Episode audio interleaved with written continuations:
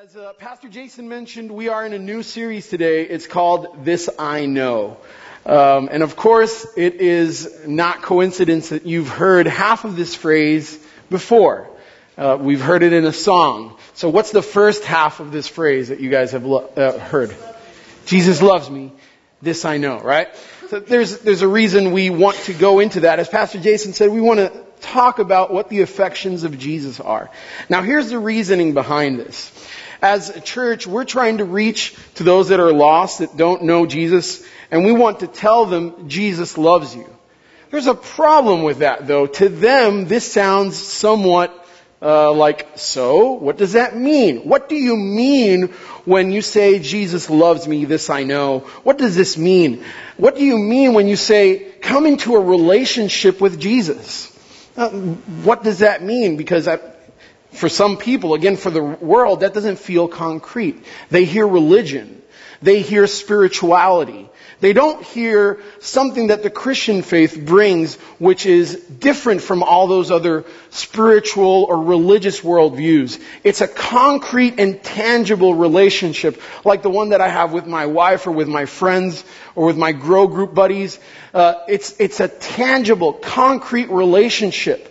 Now we have to be able to transmit that message to the world around us because they don't really get it. When they hear Jesus loves you, when they hear Jesus wants to be your friend, have you found Jesus or do you have a relationship with Jesus?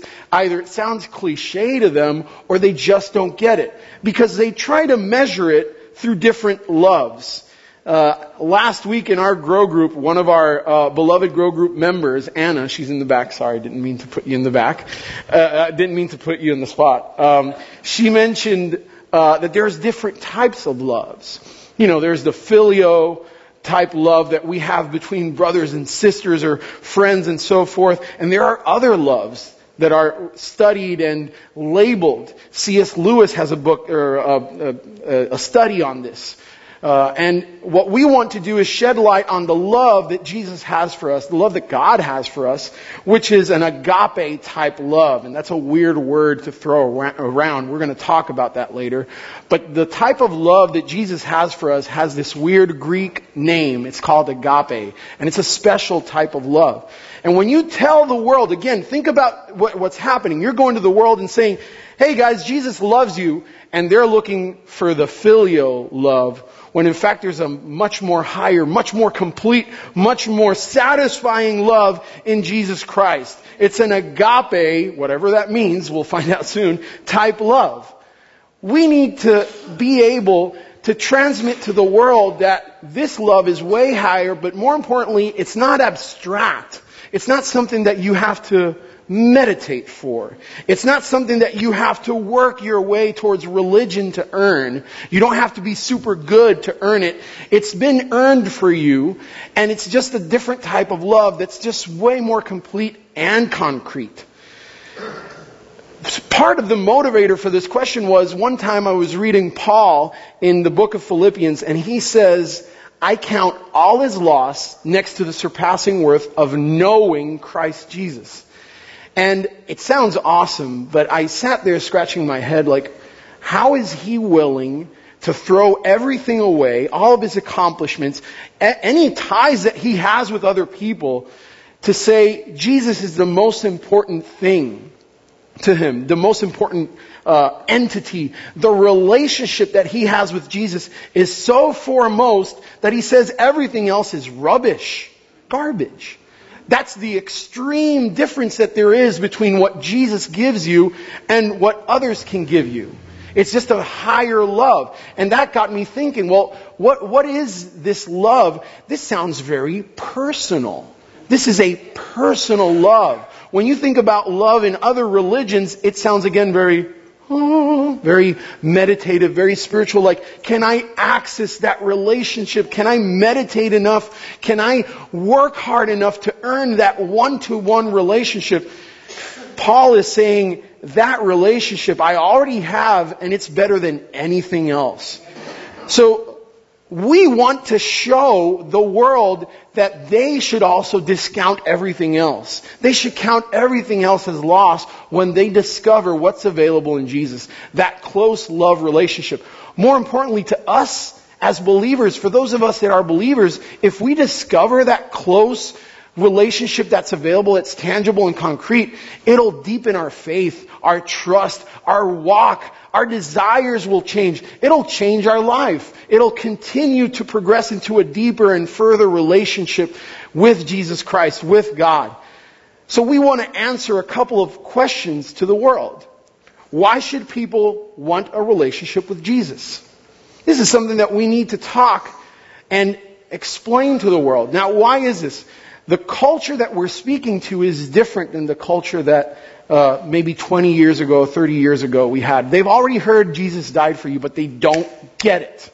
They, that this, it sounds like words with no meaning to them. We're in a postmodern world where everything is relative and everything is not absolute. So you're just saying things that don't have a tangible meaning. We want to bring the concreteness to that, to answer that question.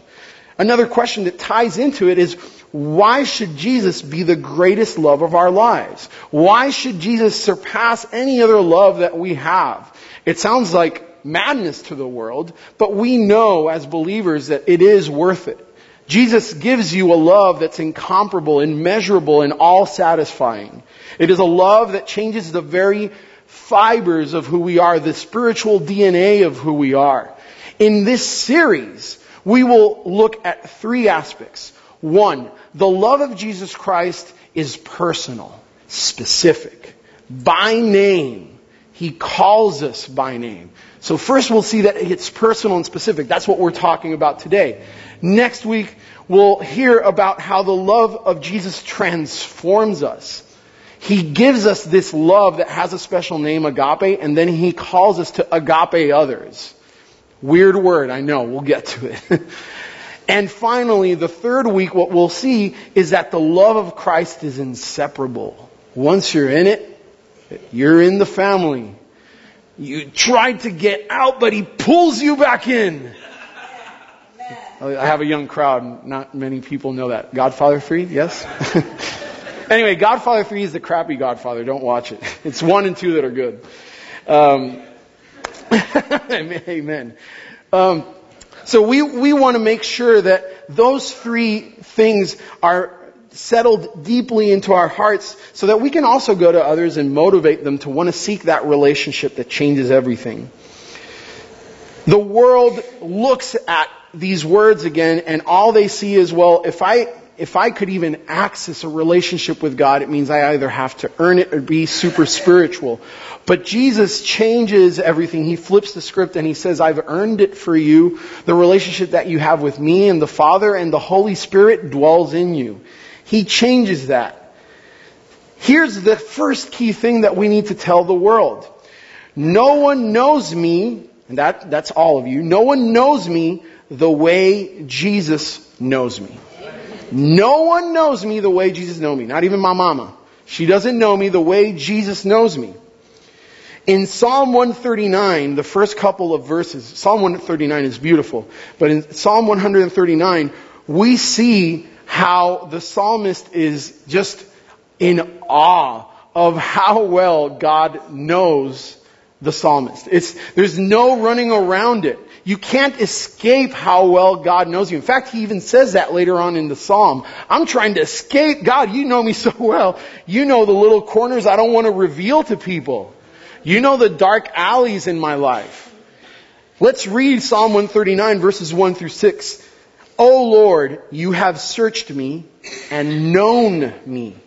You know when I sit down and when I rise up, you discern my thoughts from afar. You search out my path and my lying down and are acquainted with all my ways. Even before a word is on my tongue, behold, O Lord, you know it altogether. You hem me in behind and before and lay your hand upon me. Such knowledge is too wonderful for me. It is high. I cannot attain it. This is a deep in the bone, marrow, in the marrow, every little corner of you, God knows you. He knows before you act. That's how well He knows your heart. That's an all-knowing God. He knows you so well. And I gotta tell you, there's a part of me that when I think about this, I, I can feel the sinful part of me saying, well, I don't want a relationship with that. Now here's why. We've been taught, in a sense, unfortunately, by society, by the, the culture that we live in, that the people that love us love us based on our performances. And if Jesus knows, if God looks in and he sees all the really bad stuff, then all the praise that we get from people is kind of useless, right? We, we've learned to be loved based on what we do and who we are. We've learned to be loved that way. So people come up to us and they praise us and they say, oh, you, you're such a good this, you're such a good that. But inside we're like, well, you, you, you don't know this part about me, man. And I'm never going to let you know. I'm never going to let you know that part. God knows that. So it's almost like we want to keep that type of relationship away. On all exposed me in relationship with someone, I mean, he's just seeing the filth that I am. That's, that's not a great relationship. But that is what's different about the love of Jesus. Agape love, the Greek word that the, the apostle John uses in his gospel, is a love that doesn't depend on your merit. It is a faithful love. In fact, John, in one of his letters, describes this agape love as the fact that God is that love. It is a love that is based on who God is. God is love, says John. He must love because He is love. Love emanates naturally by definition of who God is. And He loves you faithfully regardless. He knows you. He's searched you. He's seen all the little secrets and He loves you nonetheless. He loves you to the point where He sent His Son to die for you because He knows that. His love is not based on your achievements. His love is not based on how well you perform or how good you are. His love looks at all that and says, I want to see Jesus in you. That's all I care. I want to see the work and the perfection of Jesus in you. That's how much I love you. I want to adopt you. I want to clean you up. I want to make you white as snow. That's agape love. Love that is faithful, that's benevolent, it is a goodwill love. It is a love by definition of God. So our perception of relationship changes in that moment because no longer am I gonna earn likability. He likes me. He loves me. Haven't you noticed that when you meet people, you kind of wear a mask? You kind of, you know, try to bring the best part out of you. You don't bring out the little stubborn things that you do that annoy people, that annoy your best friends. When you're meeting someone and you're trying to impress them, you're, you're, you're at your best. You're being very kind. You're opening doors. You're trying to be the best foot front that you could, you're trying to put that best foot front. And we don't have to do that. Jesus saw it all. He's, he knows it. And he doesn't care. Agape love, despite us, he loves us. Oh, how he loves us. He knows us and yet He loves us. That's why Romans 5 brings this word, love, agape. In this case, it is that Greek word, love, agape. It brings it into light in that sense. It explains it. It's not because of you. He loves you despite. We read Romans chapter 5 verses 6 through 8. For while we were still weak at the right time, Christ died for the ungodly. For one will scarcely die for a righteous person, though perhaps for a good person, and that's good up here, like this, you know. Good person, one would even dare even to die. But God shows His agape, His faithful love. He shows His faithful love for us in that while we were still sinners, Christ died for us. He died for us despite what he saw. And in fact, he died because of what he saw so that he could see Jesus in us. It's an ontological, that's a weird word, but it's a definitional love. He loves. He is love. That's who He is. That's God. Love is, we don't define God by love. Love is defined by God. Nothing is before God. God is eternal. He is the very definition of love. We warp the definition of love, but He is the very definition of love. Now, when we speak to the world and we read them this, they might still say, well, it says Christ died for us. Like, I get it. If I'm, if I'm a world person, here's what I say. Well, you know, I love you all, but I don't know you guys. I mean, I love you. I can say I love you, and in principle, I'll say that I'll love you in my actions and in, and in concept. But that doesn't mean I know you. And see, when they think about Christ dying for us, that's how they see it. They don't understand that Christ is that much more powerful and He can love us personally. When Jesus, when, when Paul here says that Christ died for us, he's not saying Christ died for us here, this group. He's saying Christ died for us, every single one, every single one, by name. They need to hear that. Jesus calls them by name and says, I died for you. We say us in plural because Jesus has died for every individual.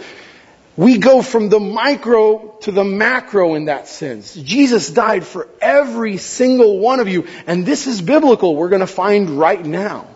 This isn't just a, a, a wishful thinking type of relationship. He loves us each individually and faithfully with that agape love. Again, here we see that that word love is that weird Greek word agape. And there's different definitions for it, but here are some of the definitions. Affection, benevolence, charity, uh, to welcome, to love dearly. Those are pre biblical definitions. When Paul and John use this agape word, they mean much more. They mean the nature of God is love. They mean He loves us faithfully regardless of what we do. Jesus has a personal and ultimate love for each and every one of us. He loves me and gave himself for me. I want us to start switching the us to me. We need to tell the world that it's specific. They need to understand that they're loved by name. It's not some isolated cosmic spiritual God. This is a very powerful cosmic God, but He's a very personal, I meet you and I knock at the door of your heart God. He knocks at the door of your heart and seeks you out and calls you by name. It's a personal love. He loves me and gave himself for me. I'm quoting Paul. In Galatians 2 chapter 20, one of my all-time favorite verses, if you guys know me, you hear me say it all the time. I have been crucified with Christ. It is no longer I who live, but Christ who lives in me. And the life I now live in the flesh, I live by faith in the Son of God who agape me, who loved me and gave himself for me. That word that loved me right there is a derivation in Greek of the agape. So it's the same type of love. He loved me faithfully and gave himself for me. That's the ultimate measure of love. That's the ultimate agape love. He gave himself for me.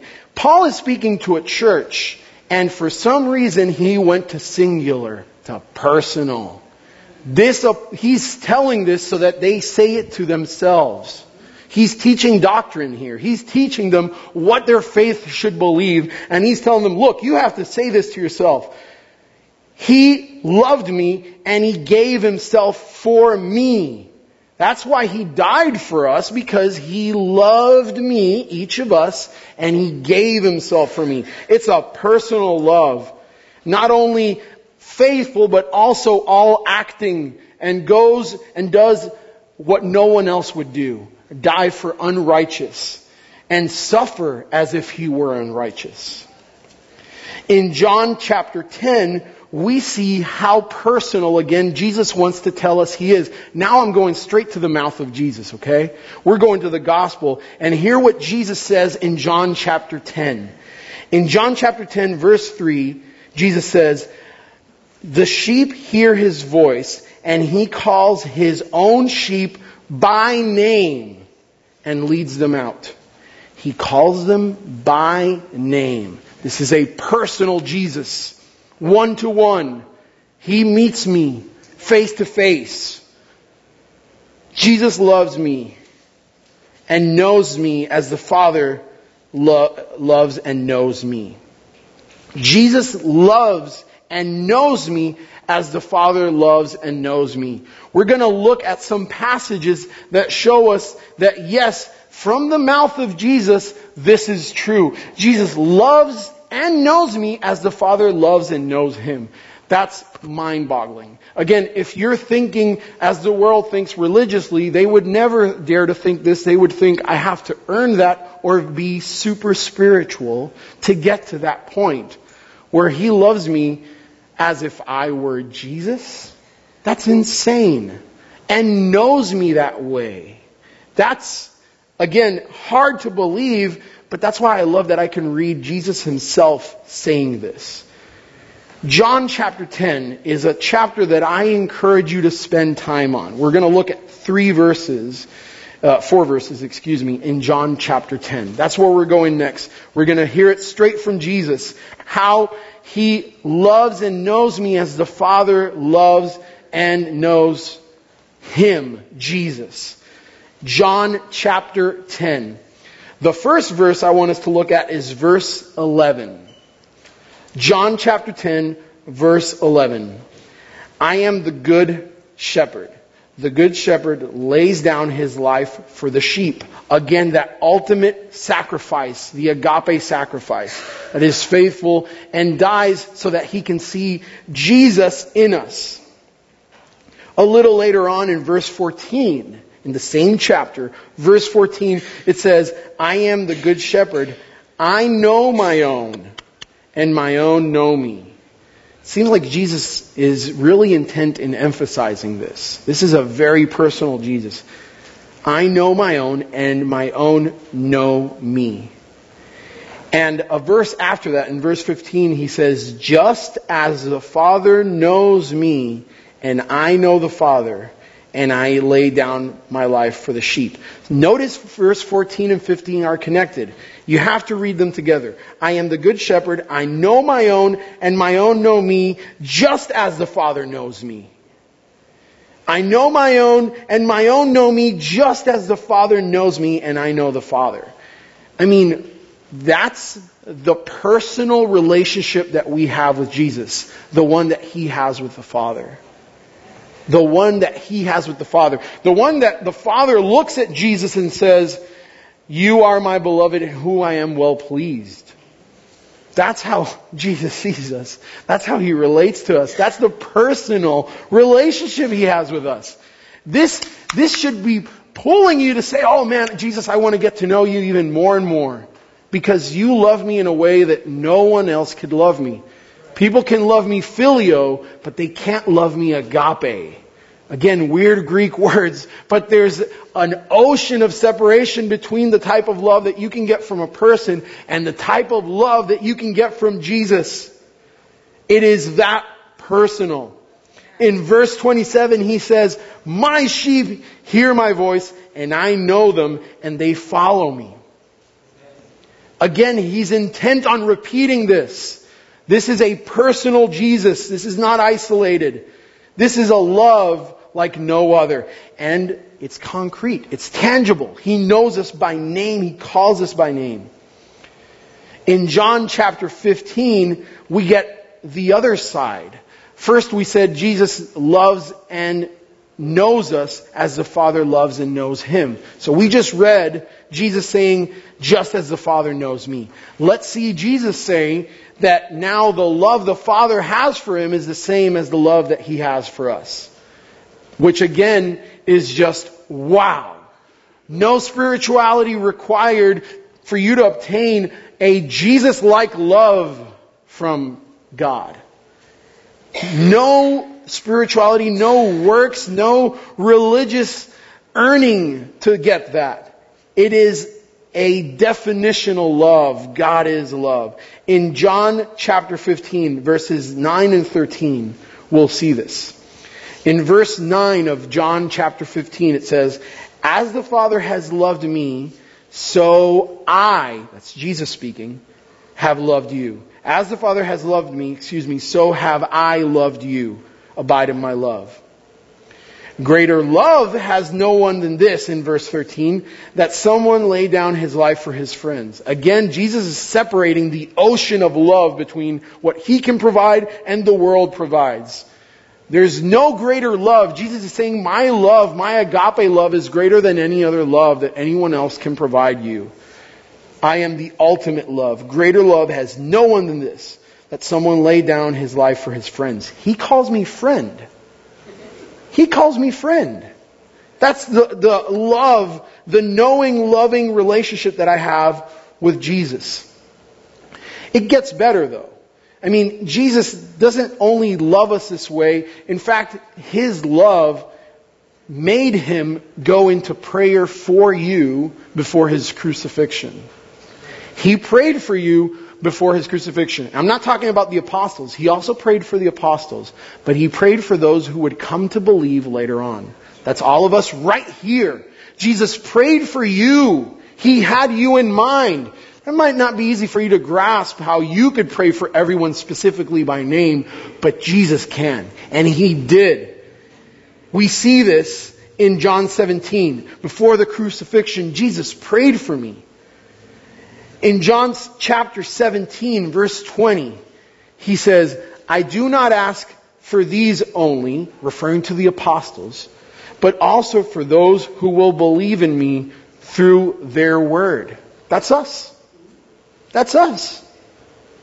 But also for those who will believe in me through their word. Jesus prayed for you. He died for you.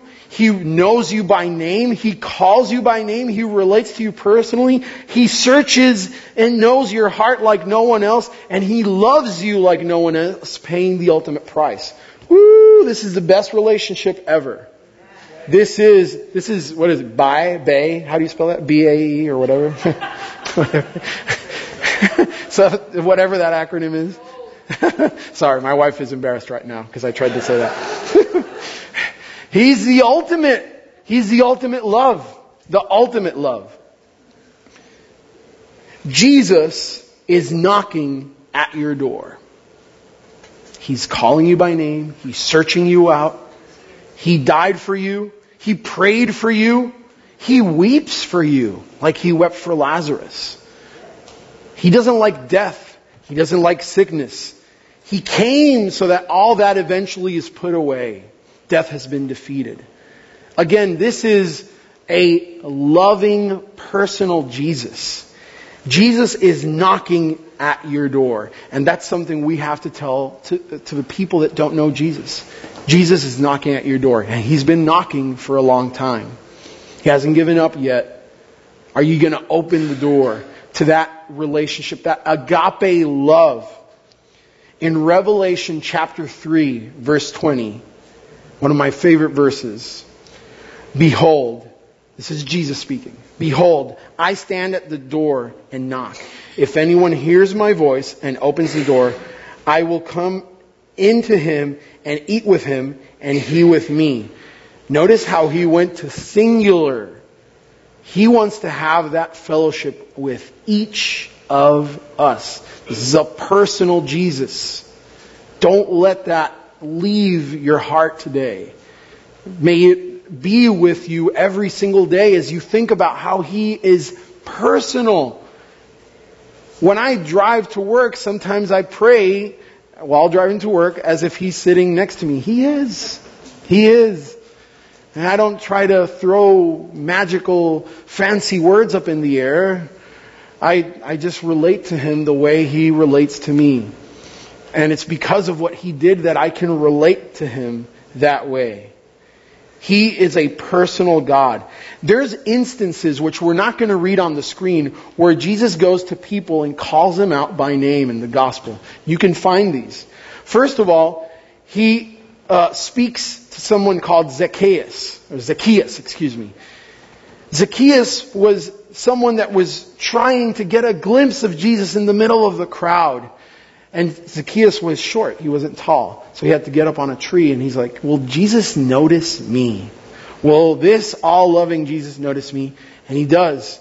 He calls him by name. Zacchaeus. Personal. By name. I know my sheep by name, says Jesus. There's a Samaritan woman that Jesus talks to. And notice he knocks on the door when he talks to the Samaritan woman in the gospel. He walks up to this well and he starts the conversation with her. She probably wasn't even interested. In fact, she wouldn't dare talk to him because she was Samaritan. Long story about that. I'm not going to get into that, but the whole point was she wasn't going to start the conversation with Jesus. She was not. Jesus went and knocked and spoke with her and met her. And here's the beauty of it. He saw who she really was. She tried to say, yeah, my husband, this and that. And he said, actually, you don't have a husband. You're with someone, but he's, you're not married to him. He saw the sin and he still went for the heart. He went for the personal. That's Jesus. That's what he does. That's agape love. That's personal, beyond circumstances and beyond your actions love. He does this all the time in the Gospels. Again, Lazarus, when he goes, he knows he's going to bring Lazarus up from the dead. And yet he weeps. First it says he was deeply moved and troubled. He sees the people crying around him. He hears the people saying, had you been here earlier? He did that on purpose because he wanted the glory of God to be revealed. He got there after Lazarus passed. He did it because he knew the surpassing worth of the glory of God that needed to be revealed through his work, but he still wept. Jesus doesn't like death. He doesn't like our suffering, though sometimes we have to go through it. But he weeps he knew, and, and what I love about that story is that the people around says, wow, how he loved Lazarus. How he loved all of us individually. That's the point. When you read the Gospels, you're going to see a Jesus that's always personal, one to one, face to face. Again, religion tries the opposite. It says, just try to earn this inaccessible God because you're imperfect. And Jesus says, agape love to you. I love you because I am love and because I see past all the things you've done. And I want the Father to see Jesus. I want him to see myself in you. That's what Jesus says to us. That's the ultimate agape love. It's an encounter. It's a concrete relationship. You know that you can tell this to a person and they might doubt. You can tell them something the Bible says. Taste and see that the Lord is good. People need to taste and see this relationship. It is an ultimate relationship. And I pray that as a church, we go to the world ready to show them through our own lives, through our changed and passionate lives, that Jesus is a personal, relational God. Jesus is someone who dies for us. He searches us out. He calls us by name and He knocks on the door of our heart. I pray that we marinate that in our hearts as we continue through this series. I'm going to say a word of prayer as the ushers come forth for the tithe and offering, and as the band comes up, let us pray. Let's bow our heads and pray. Father, thank you for sending your, your son to die for the ungodly, for the unrighteous, so that you would make us righteous. Thank you because you are a personal, loving God. Thank you because Jesus loves us personally by name. Thank you for the love, the agape love of Jesus, Lord.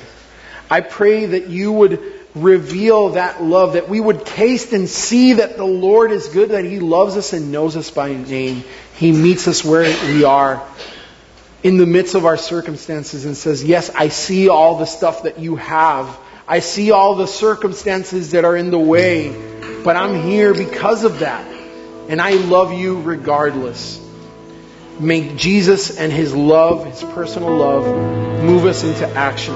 I pray for the tithes and offerings that they may be multiplied, Lord. We bring what we have, what we can, but that you multiply it, Lord, and that you also fill us into generous hearts that want to bless the city of Redlands and beyond around us. Take the offerings, bless them, and multiply them. We pray all of this in the name of Jesus. Amen.